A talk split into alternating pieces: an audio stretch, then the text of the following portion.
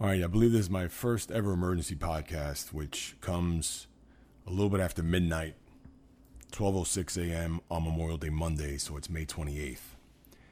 And about an hour ago, the Celtics just lost a game 7 at home to the Cleveland Cavaliers 87-79.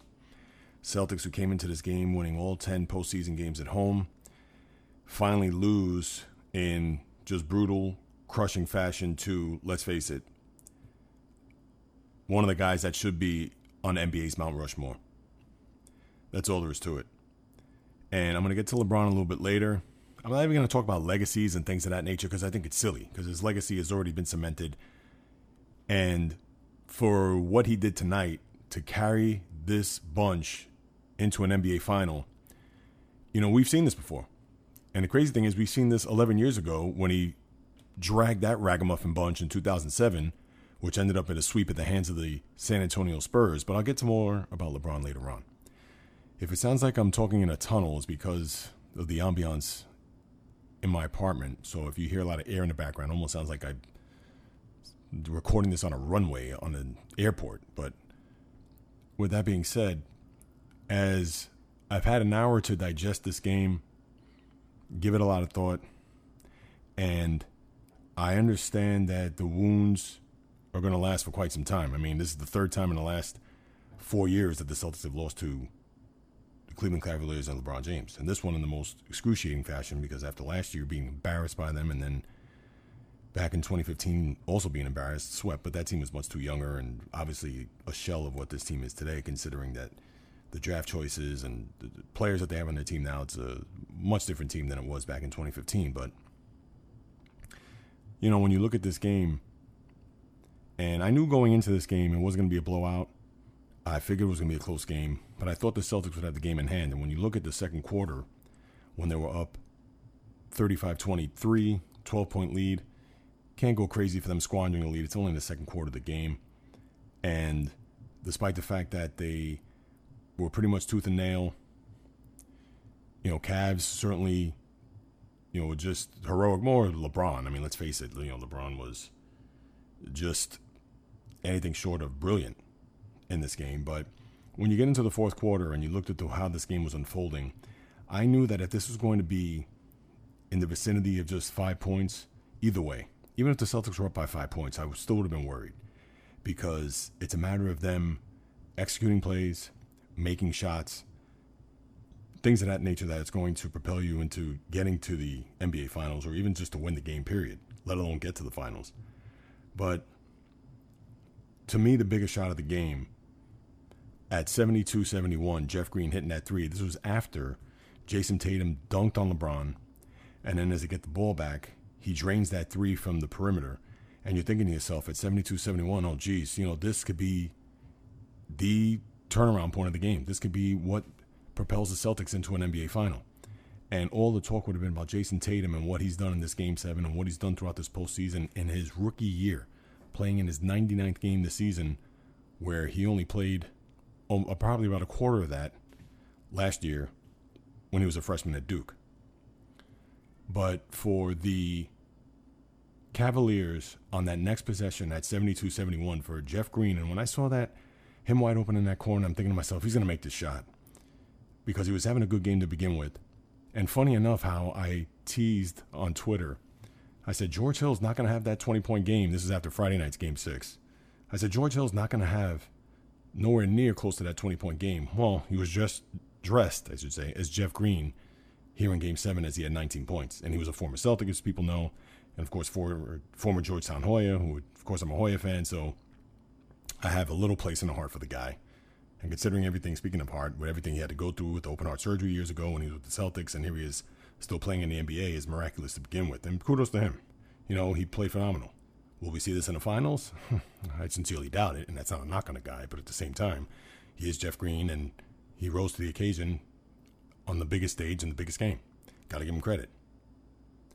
But him hitting that three at 74 72, uh, to me, that was the biggest shot, and they never looked back after that. And then from there on out, the Celtics were playing hero ball. Everything was three pointers. Of course, they had the Cavaliers in the penalty. So all they had to do was just continue to drive to the basket. But of course, you know, they want to chuck the big three. They want to get the you know, their team back in the game. They want to make sure that, you know, they get the big shot, they get the clutch shot, the hero ball shot. Remember years ago when Doc Rivers, when he was coach of the Celtics, he says, You can't play hero ball. And that's what they did. Terry Rozier, Terry Rose, can't even speak right now. Terry Rozier had an awful game. Let's face it, 0 for 10 from three. And there was a lot of talk, and I'll never forget, I talked about this with my cousin. JD was a huge Celtic fan, and we texted after the game. And yeah, he was despondent as well. But Rozier, for all of his phenomenal play in this postseason, and pretty much ever since Kyrie went down, there was actually just a thought, and just to think that as a Celtic fan, even as a basketball fan, that you would even entertain this thought, says a lot about how he played in this postseason. Where JD posed the question that if this team goes to a finals, and even if win or lose, but let's just say Rozier had a just typical postseason run that he's had, whatever it was, 18 points, didn't turn the ball over that much, had some rebounds, eight assists, whatever the averages were. Would the thought creep in your head to trade Kyrie Irving? Considering he's coming off another knee surgery, he has one more year left on his contract. God only knows what you could get back, considering that he has the knee injury, but he's 26 years old. Would you even think about trading him? And you know what? When he posed that question to me, I thought about it I said, you know what? That's something you got to think about. Not anymore. And I understand you can't just base it on one game. I understand that, hey, listen, anybody's entitled to have a bad game. I get that. But it just goes to show you right then and there that the spotlight was just a little bit too bright on him. And granted that he had a great game six, had six threes, played well, obviously came up short. But the thing is, is that in these type of games, this is where you need to have that one, not even just one player, because Jayson Tatum did that. You need to have more than one player rise to the occasion. And nobody else on the Celtics stepped up. Well, Al Horford did. He had a very, very good game. So when you needed that third option, when you needed to have that guy to get those clutch shots, a la Jeff Green on the other side, Celtics didn't have that. And to me, that was based on youth and experience. I understand maybe even Brad Stevens could have held the reins back a little bit and said, hey, they're in the penalty, drive to the basket. We don't need hero ball. And I think he's going to learn from this too, despite the fact that he's had a an unbelievable postseason coach in his team. Nobody thought that they would even get this far. But you know what? To me, that's not a consolation. When you get to this point, when you're literally 12 minutes away from going to an NBA Finals, it's bitter. It downright sucks. And you know what? How I look at it as a fan, a lifelong fan in all my sports, but especially with the Celtics, I'm not going to look at the silver lining or the moral victories or anything like that. I'm going to look at we were 12 minutes away or even six minutes away. Because after Tatum hit that three, I think it was about 6.08 to go, whatever it was. And you're thinking to yourself, hey, they can pull this out. And I'm sorry, when you're that close and know that there are no guarantees in sports, it stings. It hurts. No, oh, well, hey, you know, what a phenomenal run. And, you know, Coach Stevens, nobody thought we were going to be there. Nobody thought we were going to beat Philadelphia. Yeah, but you know what? You beat Philadelphia. And you know what? You were up 3 2. You couldn't win a road game to save your life. Any one of those road games. And then here in the game seven at home, the youth and inexperience certainly kicked in. The clock struck 12, and Cleveland's going to the NBA Finals. And all kudos to Cleveland, and I'm going to get to them in a second. But also, another person that gets a lot of blame in this is Jaylen Brown. Marcus Smart too, but obviously he's all over the court. And for anybody who watches the Celtics, you know that Marcus Smart, although he's a very key figure on this team, and he does have those outbursts of offensive display, but those come few and far between. So, despite the fact that you could look at Marcus Smart as a guy that can make shots, that can get some big baskets, that could get under players' skin, you know, like that one play underneath the basket where he stole the ball from LeBron and got the layup. Yes, he does make those type of plays, but he's not a guy that you're going to bank on to score double digits or he's going to get that offensive outburst that you're going to expect from. You know, you expect that from Jaylen Brown. You expect that from Terry Rozier, especially with what they both done here in this postseason. So when you look at those guys and them falling short, not only is it disappointing, it's not only is it a disappointment, but at the same time, it's a complete failure. It's a no-show. And those guys didn't show up. And you can say, well, JayReelz, you know, come on, they're young. Jaylen Brown's in the second year. Terry Rozier, you know, third year. Uh, you know, listen, I get that. Or second year, excuse me. I get that. But at the same time, you know, if you're going to ride these horses all the way and they're going to fall flat on their face in a game seven, you know, the lights as bright as they could possibly be, then guess what? They got to get the blame for this. You know, no pom poms over here, buddy. No, no, I'm not going to say, well, hey, it's a great season. No. Yes, was it a great season? Was it a, an unexpected ride? Was Oh, of course. It was great. It was unbelievable. It was uh, far from what I've ever even imagined. But when you get that close and you could pretty much taste it, and you could think to yourself in the back of your head that, you know, what, we could be in an NBA Finals come Thursday night, whether in Houston or Golden State, you got to take that sucker and run with it. You just can't look at it and second guess and like, oh, well, you know, we weren't supposed to be here anyway, so you know what? We'll get them next year. Sorry, that's not my thinking. And if you're a Celtic fan or a sports fan that thinks like that, then you need to get your head re-examined. That's all there is to it. You know, because that whole oh we'll be you know we'll be back next year. You know, hey now we're gonna have Kyrie and Gordon Hayward in the mix. You know, imagine what who you know who we're gonna sign this off season. And right now is not the time to get into Marcus Smart and Terry Rozier to resign them right now. Uh. Uh-uh. But to think that there's a guarantee that this team is to come back just as good, if not better, yes, it could possibly happen. But we all know injuries could happen throughout the course of the season. Anything could happen. We all know Philadelphia's going to get stronger next year. If LeBron, chances are he's probably going to stay, even if they get swept in the next round, which I hope he doesn't. But chances are he's going to stay. Why would he go to LA? Why would he start over with that team? So you would think that he would stay in Cleveland. Hopefully they could get more pieces. And as a Celtic fan, I want to face LeBron again. And granted that, like I said a few minutes ago, the Celtics have just gotten their teeth kicked in by him, you know, three of the last four years. But guess what? The old cliche, and I hate cliches, but it's the truth. In order to be the man, you got to beat the man. And we were that close from beating him. But guess what? He was just that much better. And the segue to him, you know, I'm tired of people hating on this guy. And again, I'm not trying to be an apologist for LeBron. I'm not trying to sit here and say that, you know, you know, all bow down to the king, et cetera, et cetera. But let's face it, as I said before, this guy belongs on the Mount Rushmore of the NBA. You're going to put Jordan there. You got to put LeBron there. Now, the other two is going to be tough because you have three centers, and two of them deserve that spot, whether it's Wilt Chamberlain, Bill Russell, or Kareem Abdul Jabbar. After that, you know, I don't want to hear Kobe Bryant. Give me a break. You know, you want to put Tim Duncan up there? You can. But, you know, you're talking Kareem Abdul Jabbar. You're talking about Wilt Chamberlain, 50 points a game. 1962. I, and look at Wilt Chamberlain. He doesn't have all the rings. He's had two world championships in his career. But anybody's going to knock Wilt Chamberlain and what he's done throughout his career? You know, same for Oscar Robertson. He only won one title, but at the same time, are you going to kill him for a guy who averages a triple double pretty much, you know, his whole career? and obviously he had the one triple double that everybody was looking to see if they could either break or tie or anything like that until Russell uh, Westbrook came to the mix. So, but going back to LeBron, I'm just tired of people trying to compare him to Michael Jordan. They're two different players from two different eras. So that's number one. You got to stop that. Okay, and not only that, when you start to look at the resume and you look at the achievements and you look at everything what this guy's done. I mean, there's no way on God's green earth can you knock this man.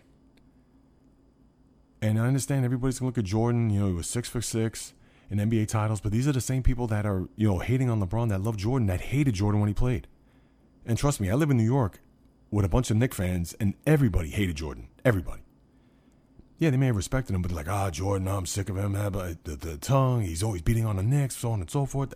Please, now all of a sudden, they're jumping on MJ's bandwagon just despite LeBron James. Why? Because he spurned the Knicks in 2010? Because he had the decision, which is really the only blip on his career. And it was a bad one. The whole decision thing, take my talents to South Beach, and then obviously the little stupid ceremony after that with him, Dwyane Wade, and Chris Bosh with about, I don't know, five six, seven. Yeah, that was, I'm sure if he could do that all over again, LeBron would certainly want that back. I get that. But if you're still going to hate on him for that, then don't watch sports. Don't watch basketball, please. Don't, because you don't know what you're talking about. You don't know what you're watching. And yes, if you're going to say that, oh, well, now all of a sudden you're going to be riding on LeBron James, again, can we go through the list of achievements that this guy's done? Eight straight finals, which Jordan never done. And before you come out and say, oh, well, you know, Jordan would have made eight straight finals if he didn't retire back in 93, well, we don't know that. And I understand people to say, oh, yeah, well, come on, you know they would have gone and played Houston, beat. Well, we don't know that. You can't rewrite history. You can't go back in time. You know, he took his two years off because he wanted to play baseball, or he wanted to mourn, uh, you know, to play baseball because of what happened with his, you know, the passing of his father, whatever it was. He did that. And then he came back, if you recall.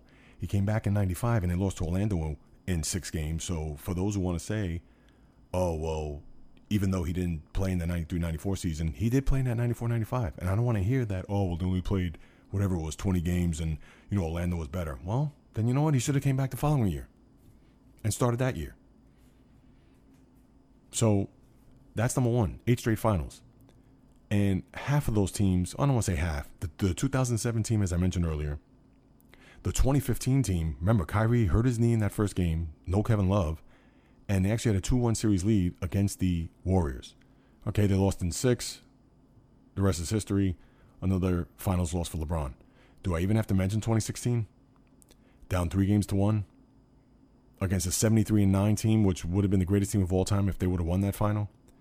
But of course, you know, the people are going to come out and say, oh, well, if Draymond Green wasn't suspended in game five, then, well, you know what? He, he was, and still, they didn't win a game six when Draymond Green was there, and they didn't win a game seven because Draymond Green wasn't there either.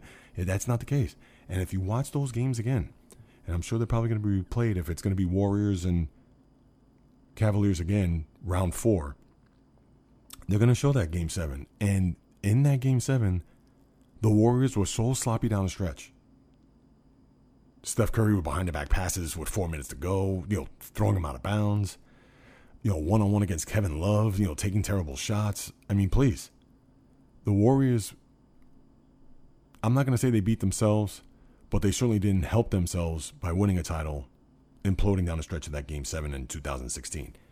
And that's all you need to know about LeBron knowing that he came down, first team in NBA history to be down 3 1 to win an NBA Finals against that team, that's all you need to know. To me, the legacy is already set. And this is why I'm not going to get into legacy about LeBron. And it's going to be sad if he loses this final because everybody's going to laugh at LeBron. Oh my God, he lost again. Now he's going to be three and six in finals. You know what? Well, how many finals did Jerry West lose? And there's a lot of people that have watched Jerry West play. They'll think that he should be up on NBA's Mount Rushmore. And again, because a lot of people, prisoner of the moment, you know, they got to stick to that Jordan reference or they got to stick to, you know, basketball that was played since 1990. But of course, nobody mentions Kareem, a guy who won six NBA titles himself, who won six regular season MVPs himself. You know, I can just go down the whole list of other players that belong in that Mount Rushmore of NBA players, but because of now, with everything being Jordan number one and then LeBron slowly but surely creeping up there, and he deserves to be up there. I'm sorry. He has over 30,000 points, 8,000 rebounds, and 8,000 assists in the regular season. Nobody in NBA history has ever done that. That's pure dominance. Obviously, he owns pretty much all the postseason records that anybody could ever handle. He just surpassed, you know, most field goals by a player in NBA postseason history. I believe it was what two or three games ago and the man does this on both sides of the, you know, both ends of the floor.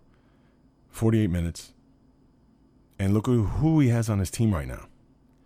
Jeff Green, who did nothing in the series, chipped in with 19. George Hill, who's done nothing in the series, chipped in in game six with 20 points. You know, J.R. Smith even made a contribution tonight, which, you know, and that's J.R. When you think he's only going to, you know, score two points and have more fouls than points, assists, and rebounds in a game, but you know there he is making two or three threes in crucial moments of the game. But the hate for LeBron, it, to me, is just people that want to find a reason to hate on him, but really have no business hating on him. And for those who even want to mention Jordan, you know, what are you like the? You got to be either the old cranky Knick fan that was spurned by LeBron and Jordan kicked your team's teeth in year after year after year. So therefore, you're going to say, "Oh, Jordan's the best." And listen, there's That's an argument, but it's a useless and senseless argument only because they both played in two different eras.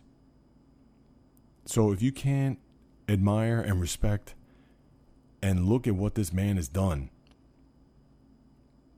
15 years in the league, he's just as dominant now as he was when the days against my when he was in Miami.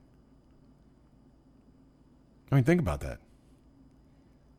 He is just as dominant of a player now than he was four or five years ago at his peak powers. And we'll never see the likes of a player like this ever again. That's the other thing. If you listen to my last podcast and talking about greatness and wanting to see a certain event or a certain player or a certain team do certain things, special things that you know that you're never going to see again. You know, I mentioned that. Now, this is more from a team perspective, but tomorrow night or later tonight, I should say, the Stanley Cup Finals are going to start between the Capitals and the Vegas Golden Knights. Now, the Vegas, in its first year of existence, as much as I'm rooting for the Capitals, I'd actually want to see Vegas win because we're never going to see anything like that ever again. We're never going to see an expansion team in its first year win a Stanley Cup. Just like we almost came close to seeing the Patriots go 19 0, which we would never, ever, ever see in our lifetime. And then now, just from a player's perspective, and again, I understand people are going to bring up Jordan, and oh, here we go with the whole, you know, hey, the shot against Utah and the six world, you know, titles. I, I get all that. And listen, I watched Jordan, and Jordan was an assassin. He was no joke. He was cutthroat. He was a guy that we know all the stories about him. We don't have to get into that. And we all know LeBron's not that type of player. But guess what? Over the years, he's built up that DNA. And it actually started in that building in 2012, game six, Eastern Conference Finals, when he was a member of the Miami Heat against the Boston Celtics, when he went for 45, 15, and 5. To me, that was the night where the DNA changed. Is it Jordan DNA? No, certainly not. No one was quite like Jordan, let's face it. Kobe was the closest thing. But look at tonight. Tonight, LeBron was what, 35, 15, and 9? Played all 48 minutes. Didn't bitch and moan. Carried his team on his shoulders. Entered the NBA Finals. 13 years in the league. Eight straight finals. What more can you say? It's greatness. And when you see greatness, you just got to give it up to the guy. That's all there is to it. And I'll say this in closing. Two things. One, when I say stop the hate, here in New York, you know, a lot of people, especially the Met fan, but a lot of people will look at a guy like Derek Jeter and say, oh, well, he wasn't the best player on his team, or oh, he wasn't the best player in, at his position in the sport. But guess what? The guy made great plays in big moments and big times, and you got to respect that and he was the leader of that team. And there was a lot of people that throughout the years, especially early on, when he was winning, you know, those second, third, and fourth championships in the late '90s, a lot of people thought, "Oh, A Rod's a better player. Oh, Nomar is a better shortstop." And statistically, that may be correct, but the guy knew how to win, and the guy in those big moments never, ever shrunk in the spotlight. And listen, I understand LeBron when you look at 2011 against Dallas when he scored whatever it was, six points in that game five. All right, I get it. You know, he had that moment. But at the same time, and right, Jordan never had that moment in the finals. I'm sure he had a game or two in the finals where he wasn't great, but at the same time, still, people gonna look at that. Well, Jordan never shrunk in the big moment, especially in the postseason or especially in the NBA finals. Okay, fine. But guess what? You can't deny what this man has done throughout the scope of his career and in the postseason, and especially over the course of the last eight years. Because let me tell you something if he played for your team, you'd be praising him to the high heavens. And this is one of the reasons why you have to look at a guy like this and say, we're never going to see this again. Never. So you want to hate on those type of guys. You want to hate on the Jeters of the world. You want to hate on certain players that you look at and you just say, uh, you know, yeah, but he had other great players, or he had other this, or whatever it is. When you look at the guy like a LeBron James, and you see what he's done, and he's brought weaker teams, You know, Jordan had Scottie Pippen, Dennis Rodman. Okay, you could say for one year or two years, whatever it was, he had Kyrie Irving. He had Kevin Love. And you could go back to the days in Miami. All right, he had Dwyane Wade, Chris Bosh. But uh, on that 07 team, who did he have? On the 15 team, when they made it the series and they were up 2 1, who was on that team? Matthew Dellavedova? And now this year, where he's going to bring more ragamuffins into this final, and sadly, it's going to be against the one seed in the Houston Rockets or the two seed and another rematch possibly with the Golden State Warriors. And I'm going to close it with this. I know a lot of people are going to look at LeBron and the legacy, and if he loses in this postseason, it's just going to be another check on the list for the hater. It's going to be, oh, you know, I told you he wasn't going to do it. Now he's three and six. You know, LeBron's a fraud. LeBron's this, LeBron's that. All I got to say is that if he played on your team, and if you had him full this time, you would ride that sucker to the end. And I'm sure there'd be no other player that you'd want to have on your team than number 23. That's all there is to it. He's beaten my team three of the last four years in the postseason. And never once have I looked at him and be like, oh, geez, you know, I'm just sick of this man. Oh, geez, you know, it's luck. Or, oh, geez, you know, this. He's done it on sheer will, sheer physicality, sheer talent.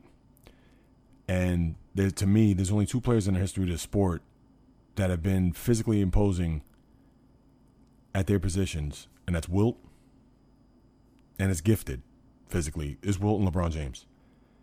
Now, before people go, oh, what about Shaq? What about well, before Shaq there was Wilt Chamberlain, and like I said on other podcasts, not only this man averaged 50 points a game in a season, but he had 55 rebounds in a game against Bill Russell.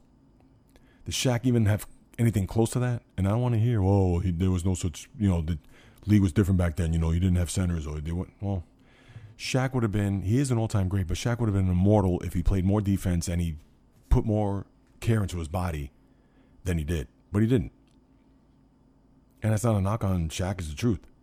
And I love Shaquille O'Neal, got nothing against him. But my point is that you're not going to see this mix of talent, the physical specimen, the conditioning, the talent, the way he can pass, everything. And if you're going to continue to knock this guy or continue to just wait for the next loss or the next finals loss or whatever, then you know what? Find something else to do, man. Find someone else to follow. You know, pick on somebody in the music industry, pick on somebody, you know, an actor or whatever that doesn't deserve it because this guy lays it all on the line. He lays it all on the court. And if you can't see that for what it is, find something else, my man. Sports isn't your thing. All right? From the South Bronx to South Beach to South Central to South Pacific and all points beyond. Peace, love, and God bless. Until next time, hope to have a podcast up this week, but this is an emergency podcast here, the JayReelz Podcast.